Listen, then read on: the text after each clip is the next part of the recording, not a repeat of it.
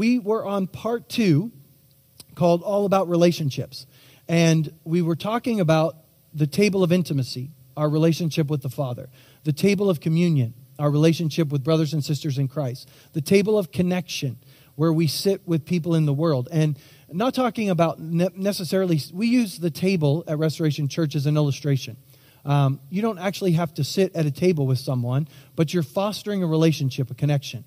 Jesus used a table in his day and age to sit with people to value them. Um, ultimately, sitting at a table with someone was what you did. Now, it didn't value some of their behaviors, because as Gentiles, some of them were living in ways contrary to what God's hope for humanity is. But he showed value on them as a person. He came to seek and to save that which is lost. So we emphasize these ideas of relationship. And so we talked about how to be more constant at these tables. Uh, we don't actually get up from the table of intimacy. We sit at the table with the Father all day long, 24 7. Um, and we learned about how to do that. The table of communion, the table of connection, how do we stay there? But then, specifically in the month of June, we kind of unpacked those relationships a little more, talked about what it looks like to be a part of an actual local body of Christ. What has God called us to? What does that mean? Uh, we tied in some of the history of our church. We celebrated some of the things God did in our past. We highlighted some of the missionaries that have gone out from our church and pastors who now serve in ministry because of that. We highlighted, uh, if you remember, Selena Cipher, who, by all intents and purposes, is a pastor shepherd person who is a, right now, a stay at home mom with a special needs child who is just taking care of other kids um, because her friends need help. And that's what she does. And she came out of this church. And we talked about that because I believe as a church, you and I are connected to those who have gone before us, and they are connected to us. I believe in the kingdom of God, the reward system is tied together. Uh, they have gone before us and they've laid a foundation that you and I are standing upon, and they are still being rewarded because of what we are doing based on what they've done. But I think that goes backwards too. I think because of our connection and our faithfulness to what's happening now, we actually get rewarded for what they did. I'm going to show you that later in the scripture, but I think that that's true. And so, as we continue through the, the month of July, we're going to be using this book, Draw the Circle. There's copies out there, and we're going to talk more about this next week. Um, starting July the 5th, we're going to do 40 days of prayer for needs in our own personal lives and even for us as a church. Where are we moving in our future? and so, today, as we kind of bring an end to what we've been talking about over the last couple weeks, I've titled this message Giving Beyond Yourself. Giving Beyond Yourself. And when I talk about this word giving, I'm talking about more than money. Um, we don't just give money, we give time, we give energy, we give uh, our giftings, we give ourselves. When somebody is, when a single mom picks up the phone and calls one of us and says, Hey, my babysitter bailed on me and I have to be at work in 15 minutes, and you respond to that, you're giving of yourselves to that other member of the body. Uh, whenever someone says, Hey, there's a big tree down in my yard and I need some help, can you come and maybe help uh, take that thing down? And five or six guys show up and help take that tree down. That's the body of Christ in action. That's giving. And we want to grow in this idea of giving. Specifically today, we're going to talk about faith promises, giving to global outreach, giving to missions. But I don't want you to mistake the things that I say can be applied to any area, even though today we're going to specifically apply it to faith promises. One of the things I love about the Assemblies of God is the founding of our, our, our movement on the area of missions. And we do not send money to like our national office and then they distribute it to all of the missionaries as they have need. Our missionaries travel from church to church and they present what they're doing, and then each church chooses whether to support them or not support them. So a partnership gets created. So we pray for some of these missionaries that have come that we don't support financially because it's not just about giving financially, it's about a partnership. And sometimes connections are made where they have a need and someone in our body has something that they could use, and then there's a connection. Or sometimes a missions trip connection gets made. And so there's so many things that happen as they begin to share their heart, it creates that partnership. We find it in Philippians chapter 1, verses 3 through 6, where the Apostle Paul is writing to this church in Philippi that he helped to establish. And he says, I thank my God every time I remember you In all my prayers for all of you, I pray with joy because of your partnership in the gospel from the first day until now. Being confident of this, that he who began a good work in you will carry it on to completion until the day of Christ Jesus. So, what Paul is saying is the partnership is it's not like the missionary gets a better reward than the people that stay and pray and give. Partnership means they can't do it without us, and we can't do it without them. It's a partnership. And in the kingdom of God, we work together. And so we have talked about that partnership and how we're tied to the past of Restoration Church.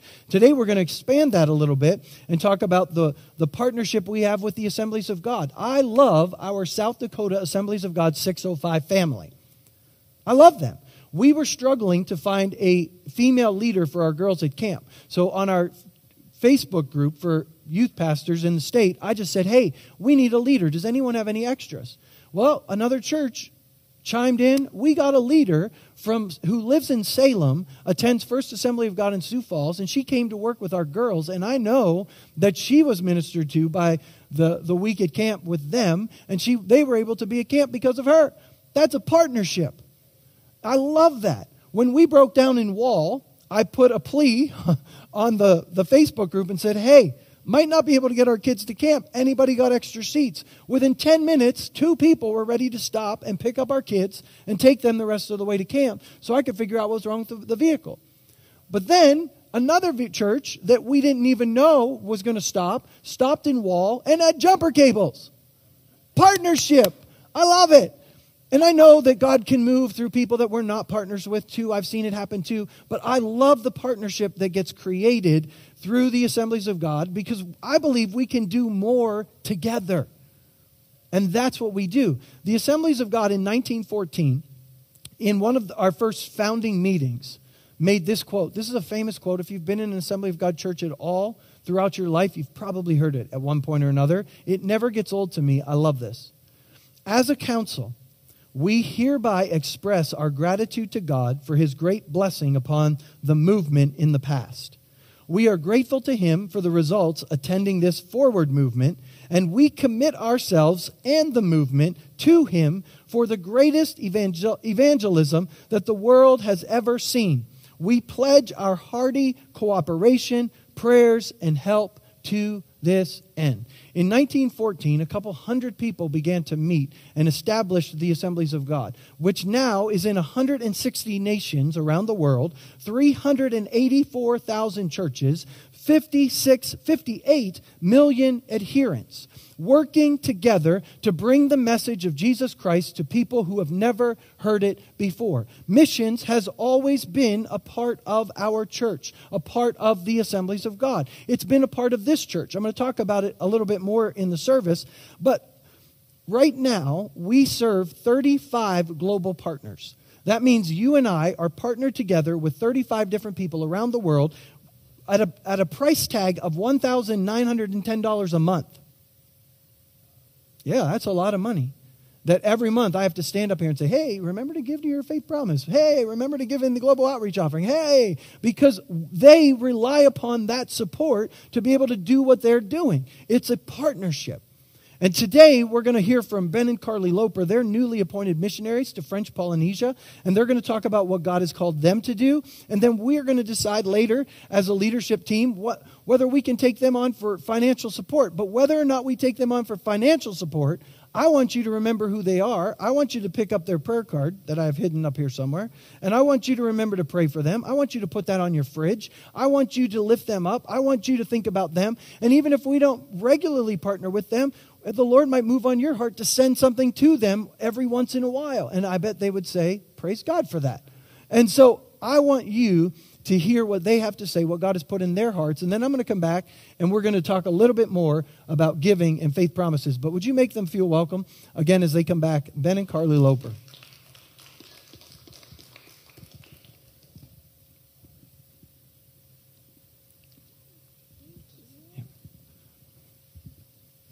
Well, praise God. We are, uh, yes, we are brand new missionaries. Um, we are, we've a- actually never been to French Polynesia. We just know that the Lord said go. And uh, when the Lord says go, we say, okay, even if we don't understand all the ins and outs. Uh, let me just quickly introduce our family. We've got our oldest Christian, he's 12, Zoe, who's 10, and then Micah, who's 4, and of course my wife, Carly. Um, and uh, the Lord called us to be missionaries after we'd been at our church in Rapid City, South Dakota. And I'm going to let my wife share a little bit about that. Sure. So, real quick, too, it's Christian's half birthday, his birthday is Christmas Day, and so I don't know, Pastor, probably. So yeah, when he said it was halfway to Christmas, we said, "Oh, happy half birthday to Christian." But yeah, Ben and I were living in Rapid City. You know, we were um, just living life. Things were really good, actually. Um, we were the worship pastors at First Assembly there in Rapid City, and things were just nice. I don't know if you guys have ever got the chance to be at that point in life where you're just like, "Man, I like this." I remember, in fact, looking at Ben, and I've shared before. I told him, "Do you realize we wouldn't be doing anything different if we won the lottery?" Because we weren't rich by any means. Things were just good. We wouldn't even have traded in our old minivan. We loved it. and we were homeschooling the kids and um but we started to feel this kind of what we look back on now and call a holy discontent where we kind of just started thinking Man, is this what the Lord wants us to be doing right now? Should we continue on this? And why are we having these thoughts, first of all, you know? But then also, man, Jesus is coming back soon, amen? And there's people who've never even heard his name. And frankly, we're not okay with that. And are we doing everything that we're supposed to be doing here in Rapid City? And so we were kind of tumbling these things around in our thoughts and our hearts. And about this time also, the Lord was speaking to me about the Great Commission, right? Go into all the world and preach the gospel. Mark 16, 15. I kept seeing that everywhere. I kept hearing that everywhere. And I kept saying, yes, Lord.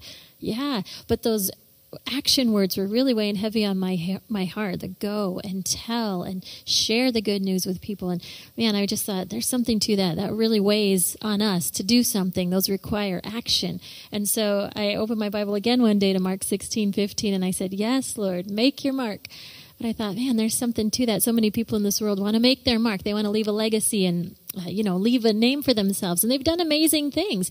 But I felt the Lord saying, no, I want you to make your mark in this world, but do it by making my name famous. Essentially, make your mark 1615. And so that's kind of where we landed. Just like, yes, Lord, we're going to be missionaries wherever you have us, even if it's Rapid City, and we're going to make your name famous. And we're going to take this seriously, the Great Commission. So we kind of lived on mission in Rapid City, but we were still feeling this, um, kind of this this feeling and we also saw the lord kind of funneling some things in our life where we were becoming more and more available.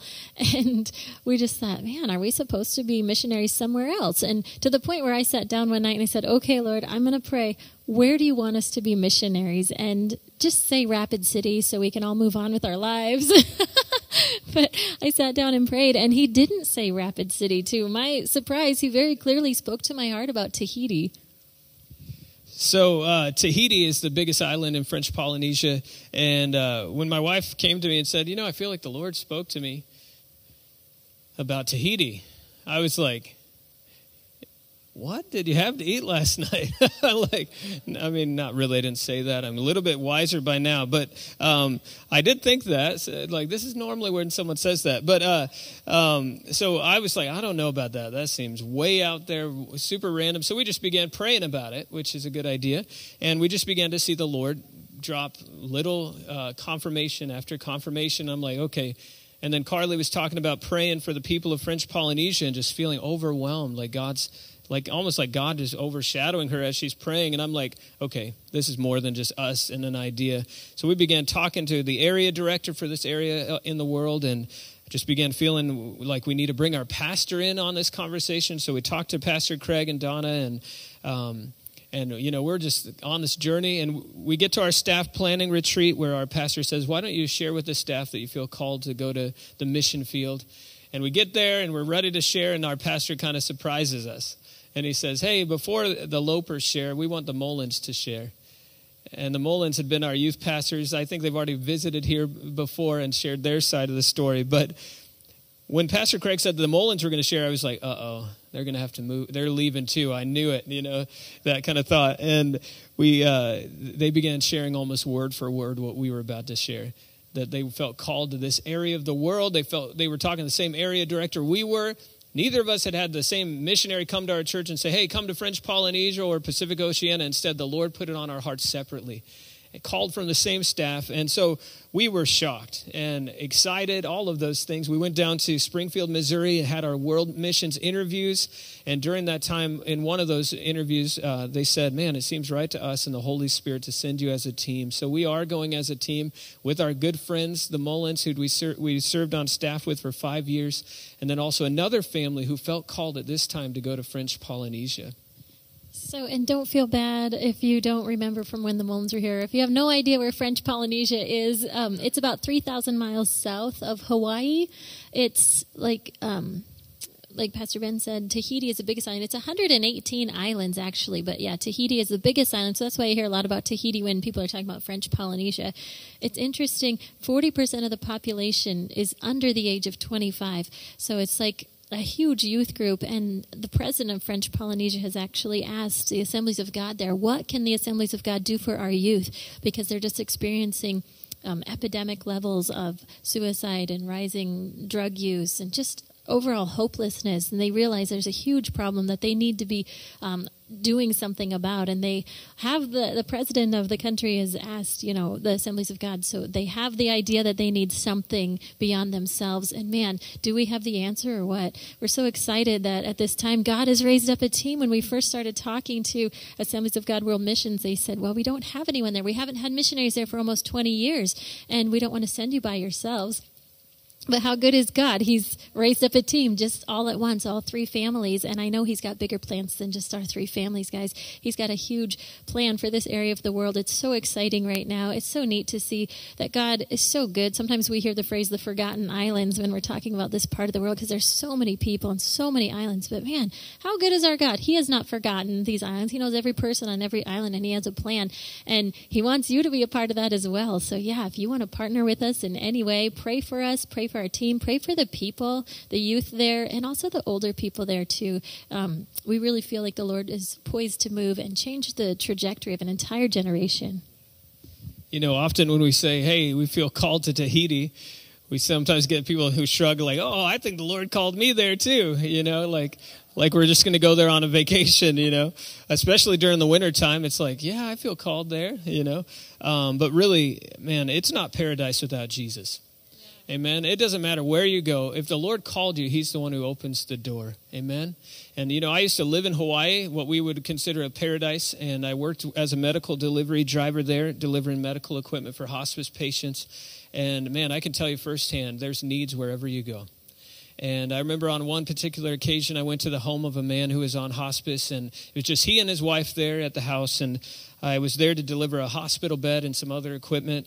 And when I when I walked in their back door, I, I noticed that he had a guitar in the corner. And so I said, "Hey, I, I see that you have a guitar there." And when I mentioned the guitar, he was just lit up, excited. Yeah, I have this guitar, but it's missing a string. And you know what? I realized I was eh, there on the last delivery of the day.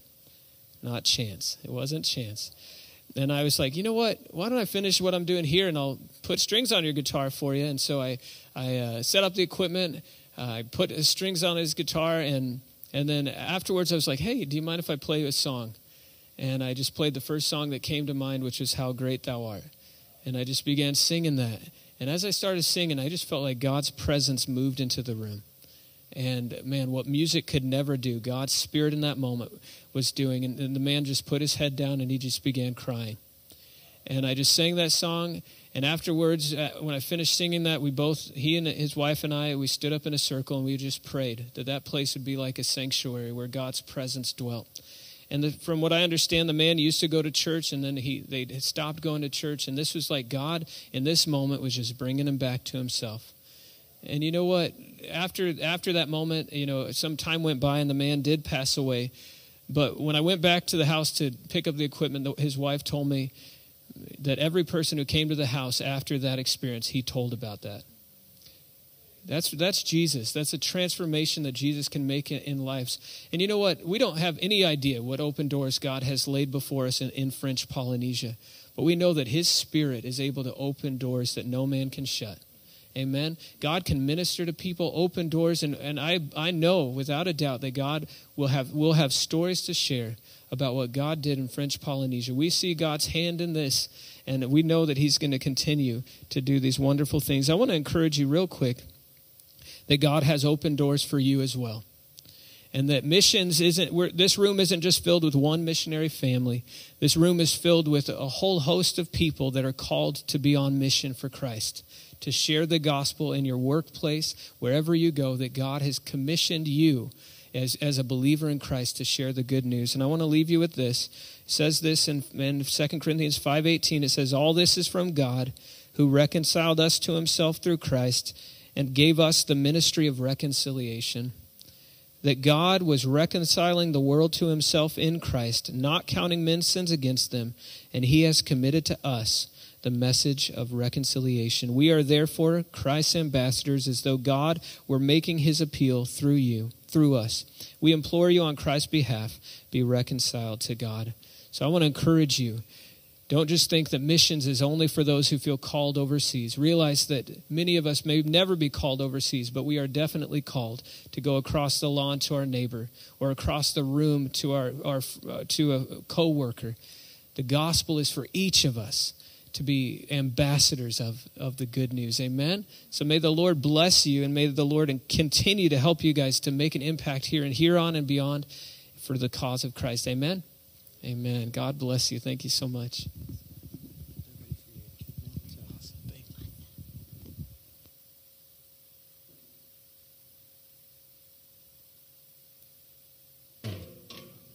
Pardon me. All right. Well, I want to, if you have a Bible, I want to go to Second Corinthians chapter 8. Um, we've been talking so much the last couple weeks about um, ministry in our community, all that God has called us to do here as Restoration Church here in Huron. And today we're going to focus just for a few minutes specifically on what God has called us to do outside of Huron and from that border all the way around the world. In 2 Corinthians chapter 8, I'm going to actually start reading this in the NIV, and then I'm going to shift in the middle to the New Living Translation.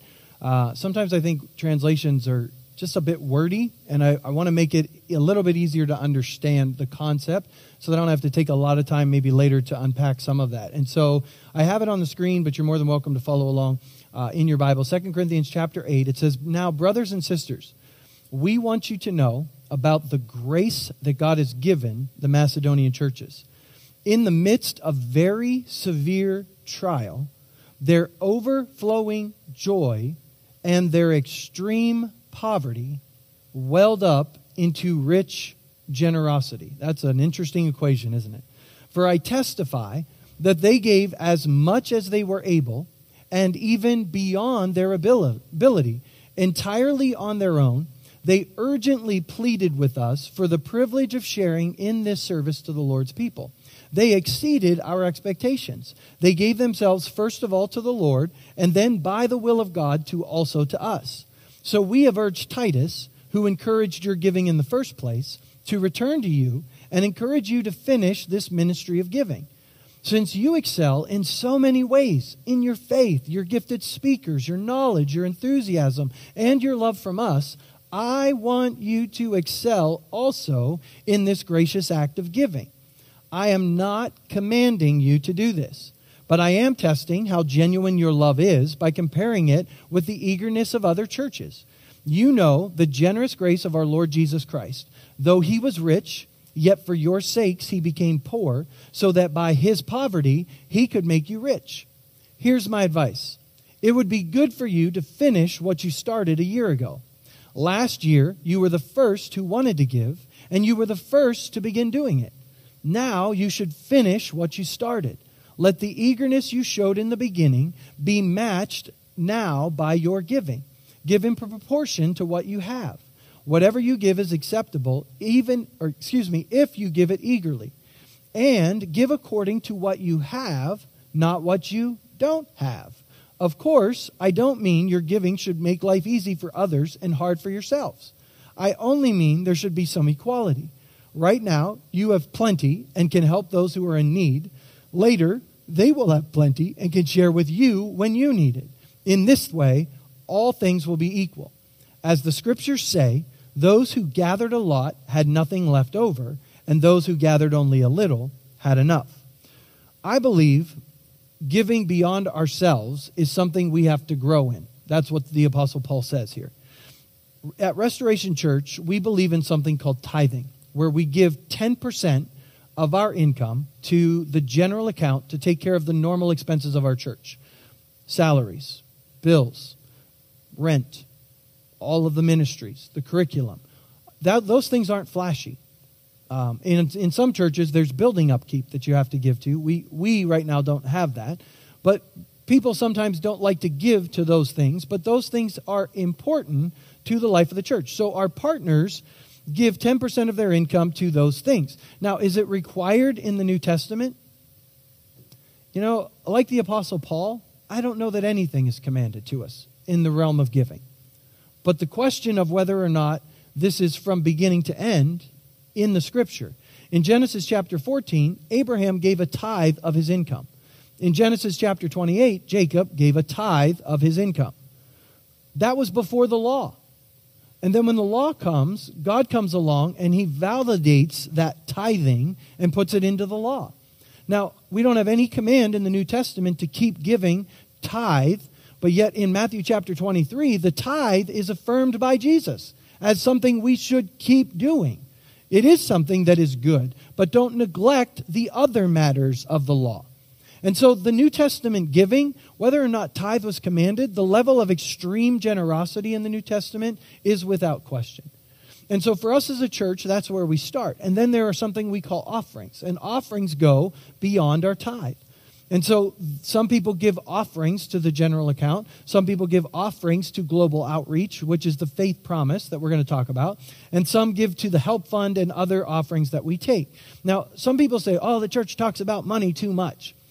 Did you know the Bible talks about money a lot? More about money than about hell. And yet nobody gets upset when we talk about hell in the church. Interesting. So the apostle Paul, I believe in 2 Corinthians chapter 8 talks a lot about what we should do with our money. He says it in Acts chapter 20 verse 35, in everything I did, I showed you that by this kind of hard work we must help the weak or those who have less. Remembering the words of the Lord Jesus, it's more blessed to give than to receive in Philippians chapter 4. He tells the church about their giving, and he says, Not that I desire your gifts. Paul says, I've learned how to live whether I have a lot or little, but I want your giving to get credited to your account. And so, whether or not you believe Paul's motives are pure or my motives are pure, I'm trying to keep them pure. And so I'm hoping to give us just a few ways to look at giving if we want to learn to give beyond ourselves. I believe God's called us to give beyond ourselves. But in order to do it, we have to see giving this way. Number one, we have to see giving as supernatural. We have to see giving as supernatural. It's a grace. It was a grace given to the Macedonian church. It's a grace that comes from God to us. He's the one that does a work in our hearts. So if there's not a generosity in your heart, make it a matter of prayer because there should be. Because if the Spirit of God lives in you, He is a very generous Spirit. God is generous. God lavishes love on us. He gave his one and only son. Jesus was generous. Paul tells us in 2 Corinthians chapter 8. He became poor so we might become rich. They are generous. And again, it goes beyond money. And it's about whether or not we trust that God is our provider or not our provider. It's whether or not we trust that we have enough money, we have enough time, we have enough ability, and we can give because we know that God blesses those who give. This isn't a prosperity gospel. You have to give in order to get, but God takes care, and I'm going to show you through the life of George Mueller in just a second, that God takes care of those who learn to give. Not so that they can spend more, but so that they can give more. That's good. So, giving is supernatural. Number two, giving is genuine. We have to see giving as genuine, it has to be willing. It's not a command. Many are looking for a New Testament command to tithe, and I, I, promise you, those that are looking for it wouldn't tithe even if they found it. That's how I feel. Uh, I could be wrong on that, but People who are just generous by nature give even above and beyond 10%. In 2 Corinthians chapter 9, the apostle Paul says, "Each of you should give what you have decided in your heart to give, not reluctantly or under compulsion, because God loves a cheerful giver." I, I, challenge you, study what the scripture says about giving, about offerings, about tithing, and then whatever you discover from the scripture, not whatever you feel like, But whatever the scripture shows you, whatever you get revealed to by the Holy Spirit as you read that book, then you do that accordingly. Okay? It has to be genuine. It starts in our hearts supernaturally, but it has to continue in our hearts to be genuine. Number three, giving has to be seen as expressive. Paul says we give ourselves first to the Lord and then by the will of God to others. You cannot love in isolation. Love has to, by nature, have an expression. We cannot love God just by being in relationship with Him. We've talked about this over the last couple of weeks. The love we have for God is seen in the overflow of the love we have for other people. So if I claim to love God, but I'm a jerk to people on earth, my love for God is not right. Because as I love Him, as He puts love in my heart, it expresses itself in the way that I treat other people. And so Paul says this church, they gave themselves to the Lord, they surrendered themselves to Him fully. And then, as a result of that, from the will of God, they gave to others. James chapter 2, verse 8 If you really keep the royal law found in Scripture, love your neighbor as yourself, you are doing right. And so, in order for us to be able to give beyond ourselves, we have to understand it's supernatural. We have to understand it's genuine. We have to understand it's expressive. It needs to be done, if you will. But number four, I believe giving has to be seen as persevering. Persevering. Over and over, Paul says, finish what you started.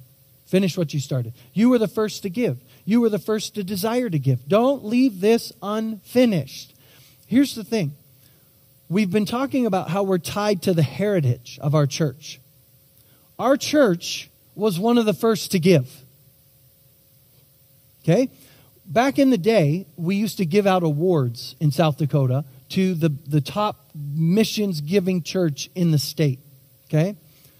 In 1955, we received at Huron at First Assembly of God, it was actually Huron Gospel Tabernacle back then, the number one in the state of South Dakota missions giving, 1955. Praise God.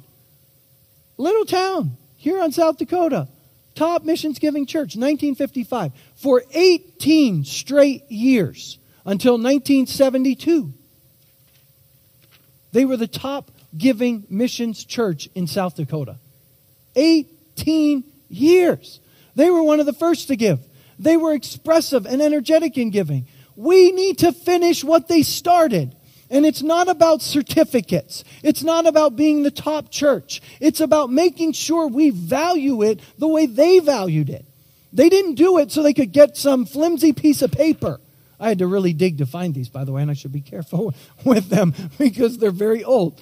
And so they didn't do it for that reason. They did it because missions was in their heart, and they knew that God had it in His heart, and it wasn't enough just to reach the people in our city. He knew that we were called to partner with others to reach people around the world who've never heard the gospel.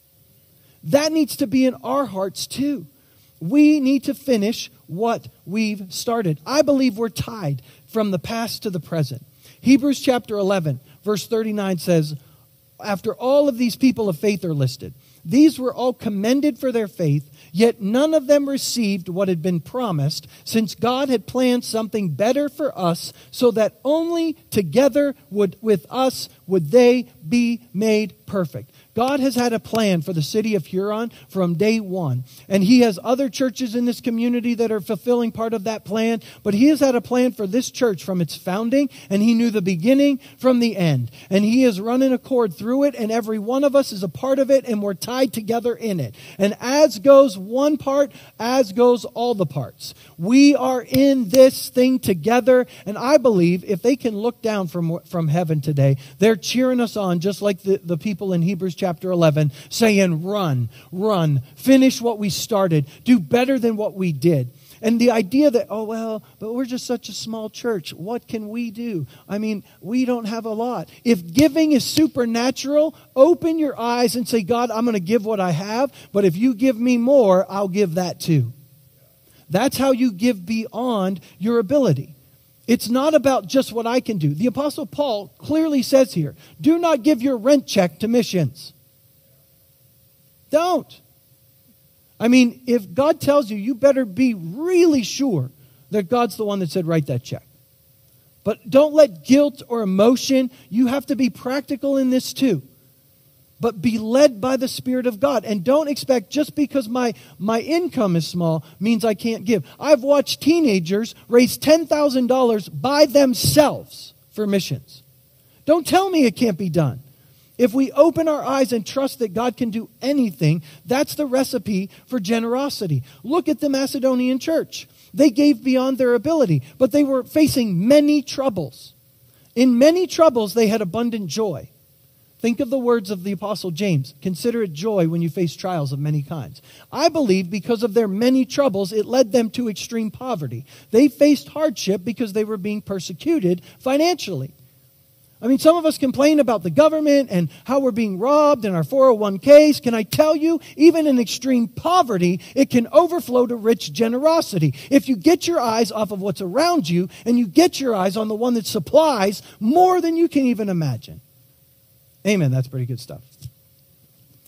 The Greek word for extreme poverty is the Greek word for the highest degree of something.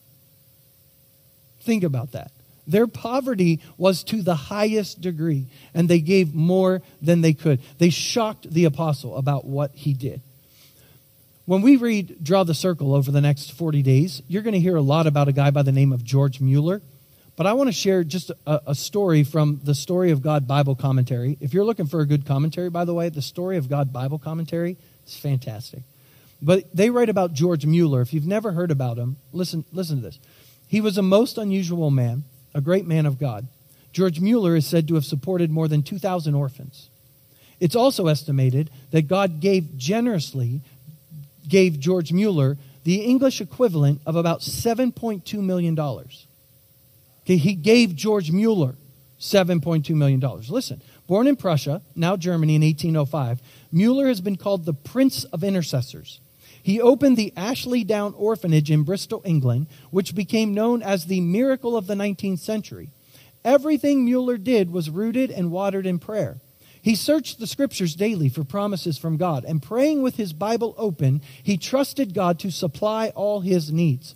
He never made requests for financial support to people, nor did he ever go into debt. Yet he cared for 10,000 24 orphans in his lifetime. He started 117 schools to provide Christian education for over 120,000 young students. Now, I'm not saying you should never ask for money.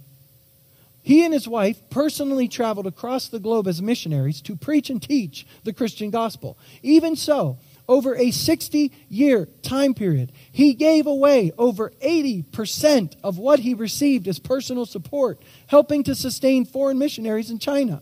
Mueller lived in a spirit of prayer, and neither he nor his family nor any of the orphans lacked for any good thing. How good the Lord has been to me, he said. As an example, this is a, a recorded story in his journal. One morning, the plates and cups and bowls on the table were empty. There was no food in the larder. There was no money to buy food. The children were standing waiting for their morning meal when Mueller said, Children, you know we must be in time for school. Lifting his hand, he said, Dear Father, we thank thee for what thou art going to give us to eat. There was a knock on the door. The baker stood there and said, Mr. Mueller, I couldn't sleep last night. Somehow I felt you didn't have bread for breakfast, and the Lord wanted me to send you some. So I got up at 2 a.m. and baked some fresh bread, and I have brought it. Mueller thanked the man. No sooner had this transpired when there was a second knock at the door. It was the milkman. He announced that his milk cart had just broken down right in front of the orphanage and that he would like to give the children his cans of fresh milk so he could empty his wagon and repair it. People like George Mueller love God first then they're prudent, loving stewards of God's resources. And this servant joyfully gave away all that he could, and he was such a blessing to a hungry, lonely world. In his words, it is the Lord's order that in whatever way he is pleased to make us his stewards, whether as to the temporal or spiritual things, if we are indeed acting as stewards and not owners, he will make us stewards over even more. Even in his life, as to temporal things, the Lord is pleased to repay those who act for him as stewards and who can contribute to his work or to the poor, as he may be pleased to prosper them. But how much greater is the spiritual blessing we receive, both in this life and in the world to come, if constrained by the love of Christ, we act as God's stewards, respecting that with which He is pleased to entrust to us. See, the testimony of George Mueller is amazing. You'll read more of it in, if you read Draw the Circle with us. I love his testimony, but I do not believe it's an exceptional testimony. I believe it's supposed to be an ordinary testimony in the kingdom. If you and I catch the same vision that George Mueller had, you and I can learn to give away 80% of our income too. You and I can learn to rely upon the Lord for a knock on the door when there's no food. But we have to get out of our, our mindsets and believe that giving is supernatural. We have to believe that giving is genuine, that giving is expressive, that giving is persevering, and we have to believe that giving is experiential. That's my last point, by the way, for those of you that are nervous. Giving has to be experiential. For the Hebrew, you don't know something until you experience it. The word yada in Hebrew is the word to know. Adam, yada, knew his wife, Eve, and they had a son. That's an experience, amen? Okay, you getting it? You do not know God unless you experience God. Unless you come into relationship with Jesus Christ. Paul says in Ephesians 3, I want you to know the love of God. He's not saying I want you to intellectually fathom the love of God. He's like, I want you to be overwhelmed with the love of God, so much so that what flows out of you is the love of God to other people that is not human, it's supernatural. Because that's what people need. People that are broken and hurting don't need just cliche phrases, they need the love of God to ooze out of us onto them. It has to become a supernatural thing.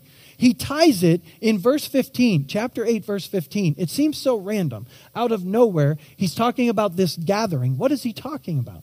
He's pointing him all the way back to Exodus where they gathered manna. If we would learn to read the scripture like a Hebrew, man, we would understand stuff that's crazy. Anytime you see an Old Testament reference, go back and un- read the Old Testament reference that goes with it. What he's talking about is the manna that was gathered. And if you remember, the manna was given not so that they would just have something to eat, but so that they would recognize that what they get to eat doesn't come from their own hard work, but it comes from the hand of God. Man does not live by bread alone, but every word that proceeds from the mouth of God. That's the point of the manna. And the reason that most of us only give so far is because we don't recognize that what we have isn't really ours, it comes from Him. And if we learn to funnel it, we learn to give, God will give more. Not prosperity's sake. Not so that you can buy a bigger house and a bigger car. Not so that you can live it high on the hog, but so that you can give more. You can be George Mueller. But here's the thing you're not going to start giving 80% of your income. Here's the thing you're not going to give 80% of your income until you start giving 10% of your income. And you have to start documenting what you're giving. A faith promise is about documentation. It's about getting my own testimony with the Lord. It's about saying, okay, God, how much could I give? And I, as I look at my income, how much could I give? Can I give five bucks a month? Can I give 10 bucks a month? Can I give 50? Can I give 100? What can I give every month without even really doing too much to my budget? What could I give? And then it's looking at it and saying, could I sacrifice something? Like if I if I decided to make a lifestyle change, just just a small one, how much more could I give as a result of that?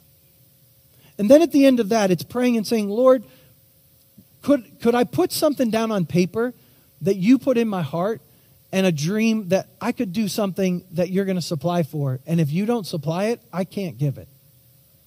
Some people don't like to do that. You'll never be a George Mueller if you don't learn to take a step of faith out of the boat. And so we ask people to fill these out and turn them in because as a missions committee, we like to look at them so we know, one, how to pray for you. Because we want you to take a step of faith that's bigger than you, and we want to pray for you that God brings it to pass. But number two, we have to question how many missionaries can we take on? And so we use this as a resource to try to figure out how much. And I, and I know you're like, well, what if it all doesn't come in? Yeah, we ask ourselves that question too. But sometimes it's a step of faith. I remember I was at a district council one time, and our missions account was in the red. It's mostly always in the red. Um, and they, they, Pastor Traub stood up and they gave this plea for Teen Challenge, and they're like, you got to give to Teen Challenge. Uh, they're behind. They're in our backyard. This is our this is our Samaria. This is right here. We we've got to give to them, pastors. Uh, I'm not going to hold you to it, but make a pledge. Put some. The Lord's going to put something in your heart to give. Um, just do it. And if you go back and your missions committee says no, you're off the hook. And I'd never done that before, so I'm I'm like 23 years old. I'm a senior pastor for the first time, and I'm like, all right, Lord, we'll we'll give them 50 bucks a month. I don't know where we're going to get that from. And I remember sitting at the table with the missions committee, like nervous, shaking.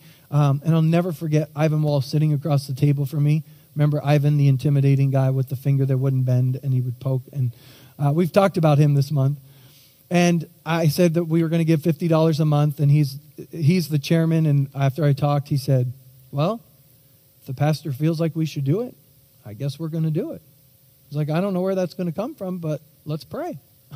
I'm like, let's pray. We started doing it for two months. Someone stopped our secretary in the in the uh, our mission secretary in the lobby one day after church and said, "Oh, I forgot to tell you.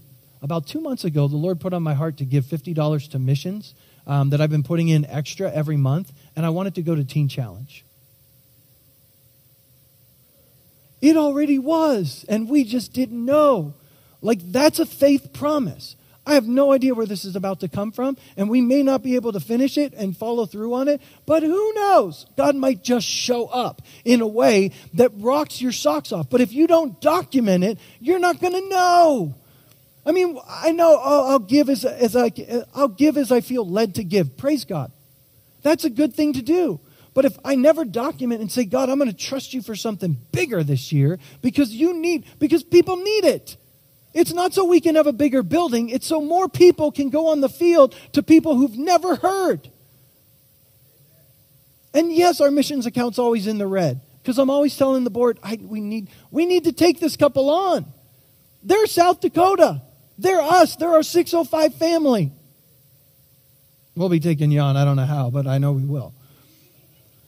Because this is who we are as a church. And sometimes we have to take a step of faith, but we can't do it alone. We need each and every one of you. So these are out there, and they've been out there for a couple weeks. Take one with you. July the 9th is when we'd like to have them back. Fill it out, put it in there. If you don't want to put your name on it, I'd love for you to put your name on it. You don't have to put your name on it, but at least put a number on it.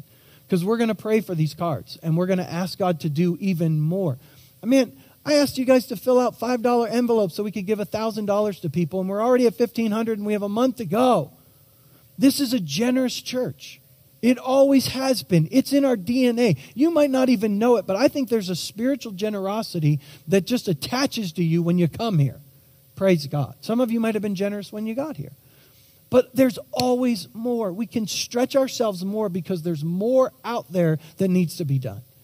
And so I know, I know I've gone a little over. I know I've challenged you quite a bit today, but I want to encourage you.